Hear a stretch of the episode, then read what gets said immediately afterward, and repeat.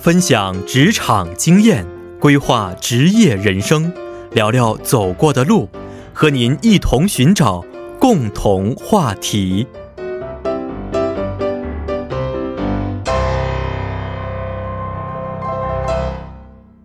同中有异，异中求同，探知不同职场，寻找共同话题。那么，欢迎大家走入我们今天的共同话题板块。嗯，说到在证券公司工作呀，那么很多人呢可能会想当然的认为啊，证券公司呢可以一边上班一边炒股。嗯，作为最吸金捞钱的行业之一的证券业呢，更是成为了不少毕业生、海归人士啊啊他们的理想行业。所以今天我们就邀请到了在证券行业的两位嘉宾朋友，听一听他们的职场故事。嗯，第一位呢，嘉宾是目前就职于 NH 投资证券公司的朴仁金女士，你好。哎，大家好，我叫朴仁金，我现在在 NH 投资证券研究所里负负责中国经济和市场部门的研究。哦，那这个应该是非常高端的一个行业了，我觉得，因为。呃，研究中国市场，一般我看很多的是要需要中韩两国都非常了解的一些人士去做的一件事情。嗯，毕竟是反正在这里生活很多年了，然后有一个机会到了券商了以后，然后就一直在研究所里工作。研究所，嗯，所以是不是可以这么认为啊？韩国可能最近的一些。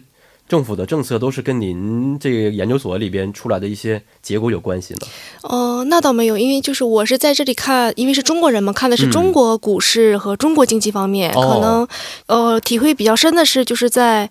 呃，韩国各个行业都离不开中国的影响，可能中国的政策方向对韩国整体市场影响很大，可能。所以有的时候研究完之后，这个结果可能会对韩国的经济啊，韩国的一些公司起到一个帮助的作用啊，是的，非常大的。嗯，好，非常欢迎我们的朴仁金女士啊。那么另外一位嘉宾呢，也是我们节目的老朋友了，是 KB 证券公司的金哲先生，你好。啊，你好，我是金哲，我是在 KB 证券的大致营业部工作。嗯，我主要做高净值客户的资产管理业务。嗯，是的，以前在我们节目当中啊，也给很多。的听众朋友们带来了非常多的一些，比如说，呃，理财的一些方法和技巧啊。但是很长时间没见了，金老师，最近很忙吗？不是不是，就是主要是你们节目组还没邀请我。啊，您太实惠了。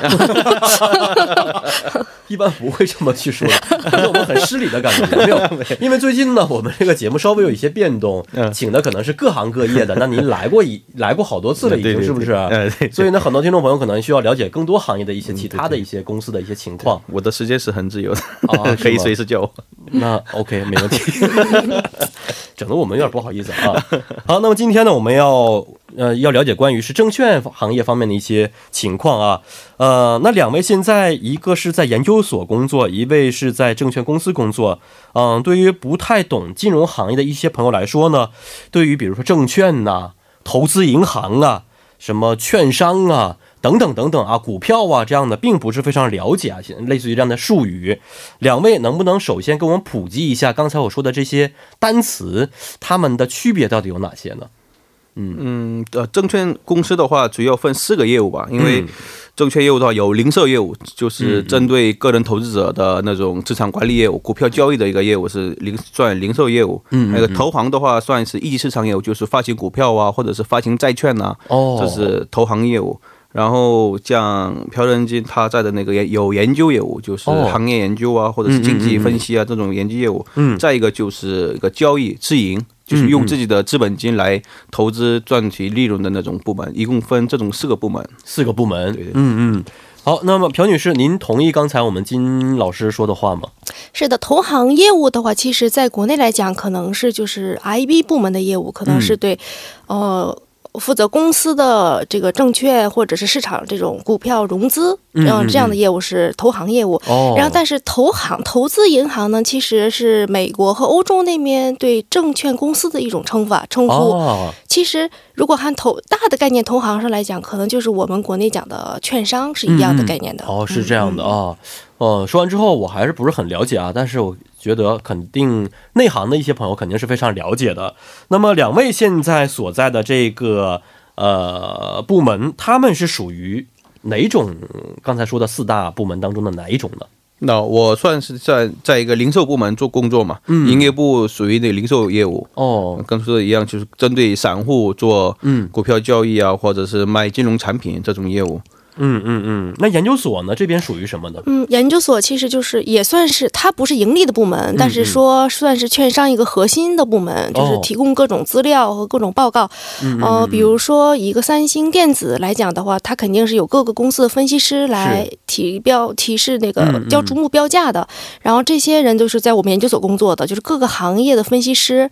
还有就是投资战略部的话，就是看看世界各世界各个市场股市经济的。然后我就是在我们研究所里面的投资战略部里面，海外里面看中国的，然后这样细分出来的。哦，有海外部门，其实有很多个国家针对很多国家进行研究的这这样的一些部门是吧？啊，是的，因为像我们一直就算是比较一个大的券商，我们分的比较细，有中国，还有就是亚洲、亚太那边，嗯嗯嗯，比如说看那个越南和印度尼西亚的，印度是一个人，然后还有看日本的，看美国和韩国是这样分出来的，分出来的。哎，我朋友们最近呢，把这个眼光啊放在了东南亚地区，说比如越南呢，比如印度发展的态势非常好，将来可能会成为。第二个类似于中国啊，这个世界工厂的这样的地区，您觉得这是有可能的，是吗？哦，可能是因为这个整体经济的这个怎么说，这个体量上和中国没没法比，但是它。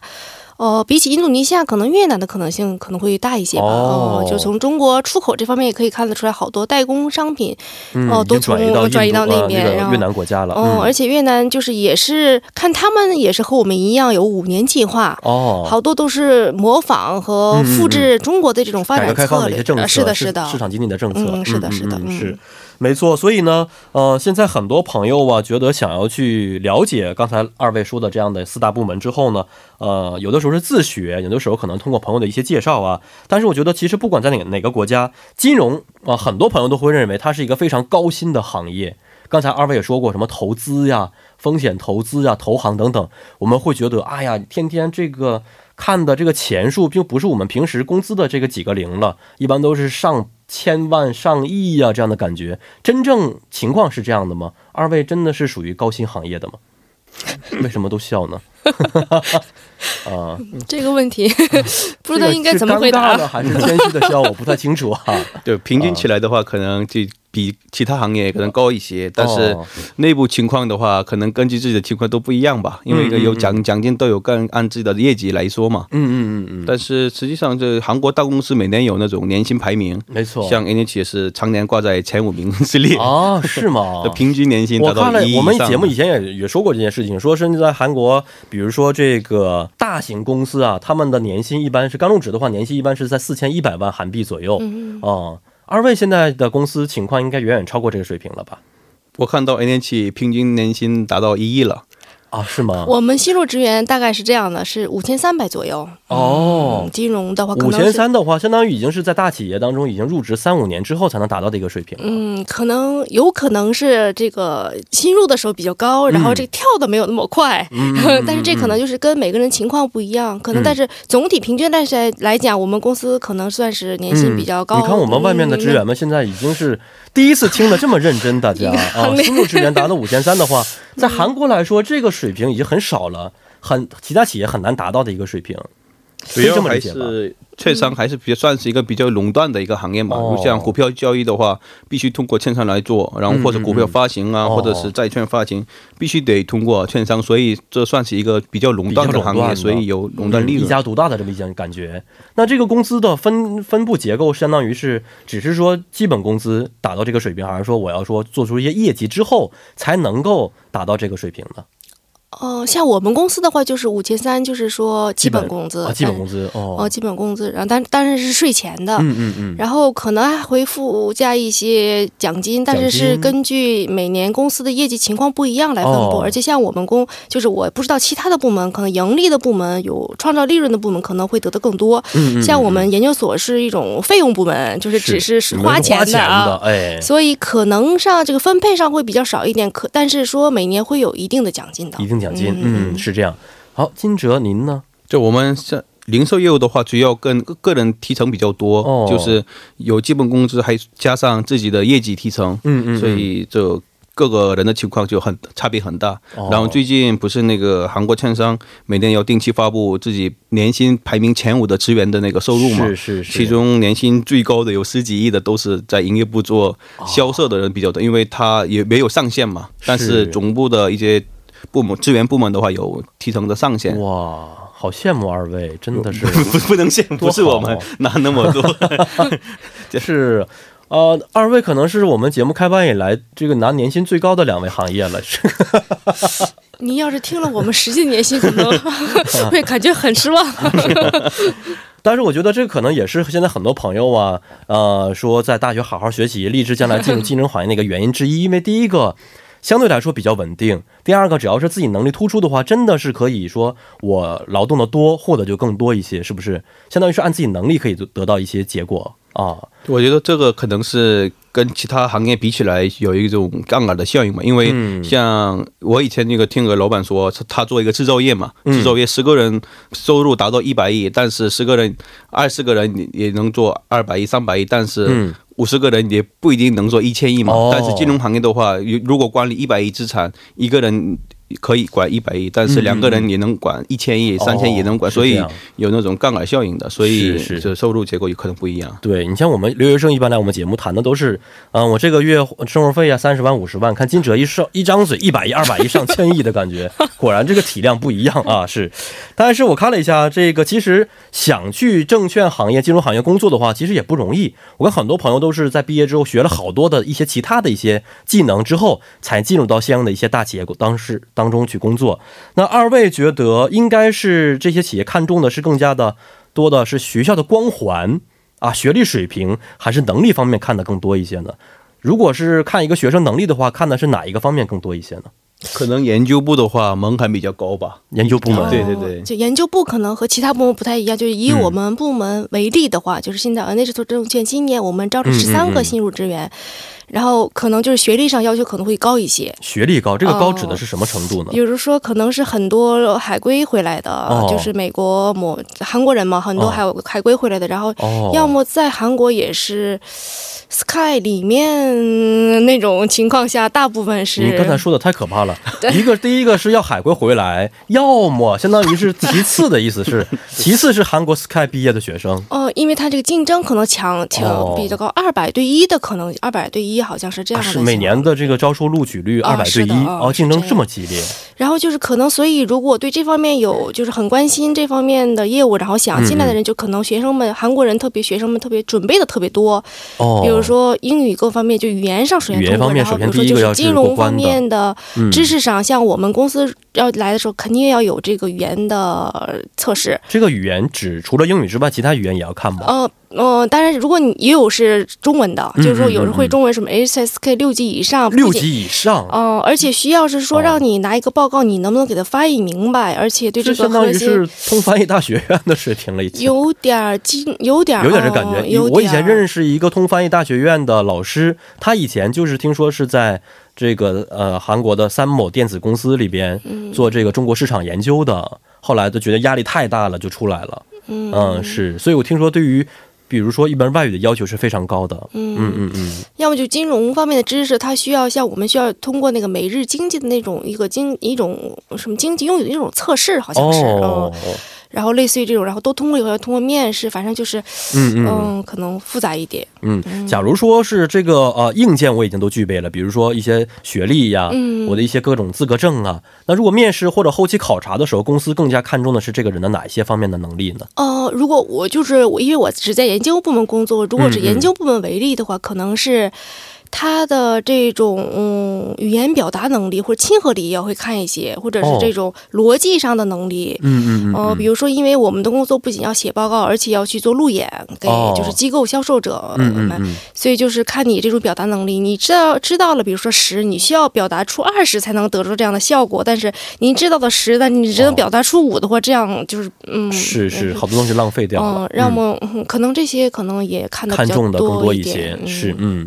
那金哲，现在您刚才也说过，说现在可能面对的更多的是一些散户，一些直接面对的一些顾客，是不是？对对对对这个时候公司可能对于各方面的能力要求也是比较高的，是吧？可能是营业部的话，可能相比其他投行啊，或者是像研究部的话，嗯你学历要求是不太高的。嗯呃，主要还是看他的亲和力啊，力或者是这种表达能力啊，哦或者是对金融产品的理解能力就比较。这个表达能力，我有的时候不是很清楚啊，因为好多人的表达能力是不一样的。现在我身边有一位韩国朋友，呃，一起运动的朋友，他表达能力非常强，但是他属于那种活泼开朗的。很热情向上的那种感觉。嗯，但是有一些人可能是比较亲切的、娓娓道来的，让你有一种家人的感觉。您觉得哪一个哪一种人是更加适合做这个行业呢？可能各个各个性格，各种性格的话，可能跟跟客户的情况都不一样。但主要还在看的是最基本的就是这样，这样做股票交易的话，有交易资格证；如果卖基金的话，有基金销售资格证。如果具备两个资格证的话，其实门槛是不太高的，但是要看他你的心理承受能力啊，或者是这个心理承受能力指的是像如果像今天。这样股票大跌的时候哦，有客户赔钱。那您的我看今天您这个心理承受能力应该是非常强，现在还笑着做我们节目，没什么感觉，因为赔的少，所以因为财大气粗还是因为什么原因呢？是 呃，幸好我是前前一个月就卖啊，就卖掉了啊，高山原主了一下是吧？对对对对，但是今天是偷着笑是吧？看着你们不跟着我卖哦。我 觉得还比较庆幸吧。如果如果把股票持有到现在的话，就肯定电话打爆了，客户就问我啊为什么跌啊，然后就我我的那个赔钱的怎么办呢？怎么处理啊？好，那刚才我们简单的说了一下想进入这个行业的一些硬件以及软件的一些条件啊。呃，二位现在负责的业务我们都已经差不多知道了，能不能跟我们简单说一下二位现在一天工作的这个情况啊？过程环节是什么样的呢？朴女士，嗯，如果，呃，我们研究所一天其实是比较早的，嗯，就是我们现在是七点三十分要开晨会，嗯嗯，和机构就是机构销售者们，所以就我们至少要七点二十分要到坐到办公室才行。如果像我那天有报告发布的话，我会再提前一些，然后准备那天怎么发表。比如说昨天中国进出口数据发表了，然后今天早上会来说进入中国进出口四月份是怎样怎样的情况，然后中国经济未来怎么看，对股市影响是怎么怎么样，会来讲这个问题。每天早晨吗？每天早。早晨，每天早晨，每天早晨需要开晨会，但是我不是说每天要要我发表，因为我有报告的时候我需要发表，但是我需要参加晨会，有点像以前皇帝做早朝的感觉。因为有本早奏，无本退朝的感觉。机构销售者们需要拿着这样的信息内容来做销售。嗯，像机构，就说我们公司的意见是，比如说看好三某电子，嗯，或者看好某个通信公司，然后对这个不看好，或者是中国经济哪方面我们是这么看，然后中国股市需要有这样的过程，所以我们是要把我们的呃信息传达给机构销负责机构销售的人，然后机构销售的人再负责去给机构。投资者来传达这样的信息，所以大概一个小每天是一个小时的晨会。嗯，那下班时间啊之后呢？之后就是每天写报告，或者是接电话，做一些就是就负责研究对研究啊这样的一些事情。几点下班呢？下班的话，其实是没有点儿的。你看，怎么说呢？就是说，可能因为就是做的时间久了以后，您可能就是每个人都一样嘛，积累了知识以后，做的可能会也快一些，手把可能也快一些。可能，嗯，一开始刚入职员的人，可能是刚入职的新入职员，可能是六点左右上班，然后晚上十二点一点，然后就 在公司睡的话，也有好多就是去，嗯，就就去洗一下澡，然后回来直接上班啊。这压力真的是非常大。反正其实是。强度挺大的，强度很大的是，嗯，哎，听起来之后，我觉得很多听众朋友可能就打退堂鼓了，没有自己的时间，自己时间一般是都在下半夜凌晨的时间了，可能。周末呢也要加班吗？周末的话，呃，就是两天之中可能有一天需要出去，嗯啊。哎呀，看来我的哪行都不容易，是不是？听起来，那金哲听完这个强度之后，您公司的情况怎么样呢？就 研究部本来就是以那种劳动强度来出名的，营业部的话可能有点区别吧，主要还是做业绩是更重要的。中公司看的也是做的业绩，不看工作时间嘛。然后或者是或者包是像研究部一样有那种数量的要求。像我们的话，一般是早上八点之前上班，主要是八点到八点半左右的话有那种产品会议，就是这这周或者是下周。有推出新产品的话，会总部派一个人过来，然后讲这种产品，然后我们学习一下，然后八点半开始看昨天的交易情况，就是我们有那客户管理系统，就是我所有的客户看有昨天的交易情况，或者是客户的资产情况，会不会跟别的职员一起比较一下呢？你的上司啊，说，哎，你昨天业绩好，不好的怎么怎么样？每周每周每每周一早上都会比较，就类似于我们以前初中高中的时候，这个考完试排榜的感觉，是吧？对对对对对对对对，这压力也是好大。对对对对，然后就有有有些就没有达标的话，就点名批评，或者是他点名批评，对对对对，找家长吗？哦。所以这一天的话，相当于也是在这么忙碌的工作当中度过。对对几点下班呢？大约？我们是下班时间是没没个没准，因为我们主要是下班的话，一般是三点半收盘的话都是自由时间，嗯但主要都是给客户打电话呀，或者是出去拜访客户啊，或者是约、约客户晚上喝酒吃饭，也那种业务比较多。听完之后，我觉得金融行业不像我们，感觉跟金领的感觉金金领嘛，是不是？听完之后感觉也是挺让人觉得很累的，是啊。我们还呃开玩笑，哦如果按工作时间来平均的话，可能跟最低工资差不多。最低工资就是相当于在什么咖啡店呐、嗯饭店打工的这样的大学生们差不多，是不是？对对看起来挺高大上的，其实这个苦是每个人需要经过的。对对朴女士刚听完之后说，人家金哲是八点半上班，应该很羡慕吧？啊，是的，我们 我们反正至少是七点半需要是要需要到的嗯。嗯那刚才我们说了很多苦的事情啊，假如说现在还是有很多积极向上的一些青年朋友们想进入这个行业，二位能不能给一些建议呢？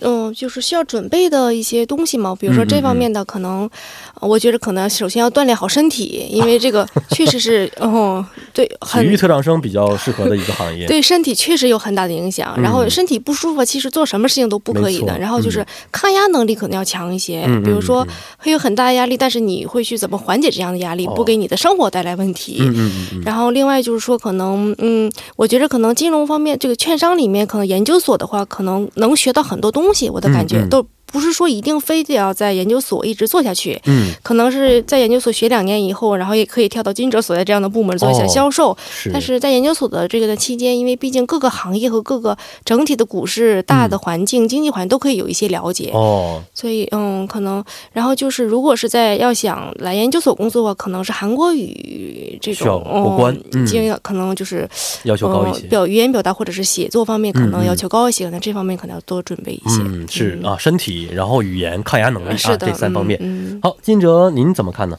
像我们营业部的话，有那种新来的的同学的话，他们他们的那种管理自己的精力的那种能力比较大，就嗯嗯比较强。就是像国中国留学生在韩国的话，很少参加那种活动小组东阿，利这种活动参加比较。但是韩国的话，很多大学有那种股票的那个活动小组，他们他们自己互相研究股票啊，或者是参加那种实际实际投资的那种大会啊，或者虚拟投资大会，然后得排名。这种排名排名我前前几这种成绩的话都可以录取的时候都可以看的。所以这种管理自己的那种履历表的那种经验要有。然后韩国人的话有各参加各种 intern。的机会比较多，嗯嗯像银行、证券、保险各种行业做一个 intern，然后在应聘的时候的话比较有优势。但是我觉得中国留学生在这种能能力上比较差一些，比较差一些对对对，哦要多参加这种活动。学的还行，可能动手动脑的能力嗯稍微差一些，这个时候要管理要从积极管理自己的一个经验方面多多积累，之后，才能进入到相应的一些行业和公司里边，是不是？对对对嗯，好，今天也是非常感谢二位啊，跟我们讲了关于金融行业的一些呃工作情况，也希望二位能够真的。呃，在挣钱同时，好好的保重健康，好不好？谢谢二位。嗯，好，咱们下次再见。谢谢大家。嗯，再见。那么，伴随着今天我们共同话题节目的结束呢，也到了跟您说一声再见的时间了。最后，主持人张渊代表我们节目作家尹月和李晶轩以及制作人刘在恩，感谢大家的收听。最后呢，送您一首歌曲，是来自黄小琥演唱的《没那么简单》。咱们明天晚上八点不见不散。